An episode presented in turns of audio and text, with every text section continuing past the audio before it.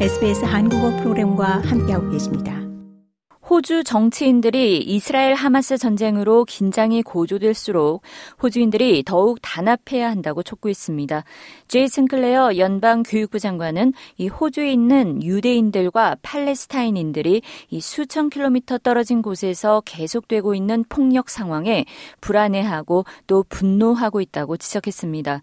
클레어 교육부 장관은 10월 7일 하마스의 기습 공격이 이루어진 때에 이 텔 아비브에 있던 유대인 친구를 예로 들면서 중동 지역의 긴장 완화를 위해 호주인 모두가 단합해야 한다고 촉구했습니다. When she got back to Australia, the first thing she did was go and see her Muslim friends and wrap her arms around them. 클레어 장관은 친구인 그녀가 호주로 돌아왔을 때 가장 먼저 한 일은 그녀의 무슬림 친구들을 만나 그들을 껴안는 것이었다며 이 끔찍한 시위보다는 서로를 포옹하는 이 같은 일이 현재 호주에 좀 더 필요하다고 지적했습니다.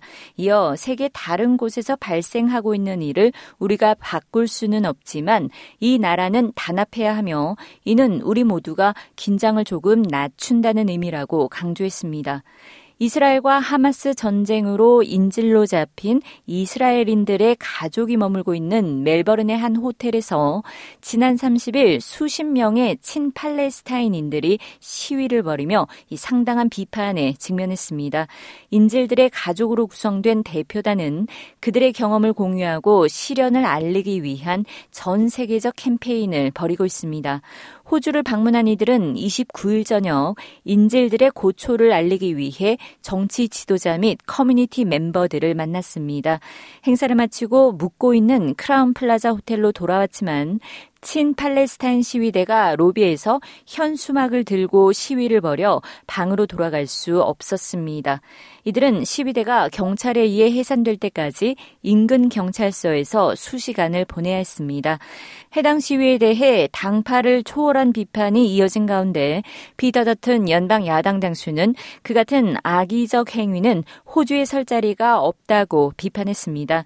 앤소니 아바니지 연방 총리도 해당 시위를 비판하면 서 팔레스타인 대의나 정의를 구현하는 것과 전혀 상관이 없다고 말했습니다. But at the moment, what we are saying is humanity just cast aside. 알바니스 총리는 우리가 여기서 보는 것은 단지 인류애를 그냥 제쳐두는 것이라면서 슬픔에 잠긴 가족을 겨냥해 시위를 조직하는 것에 변명의 여지가 없다고 질타했습니다.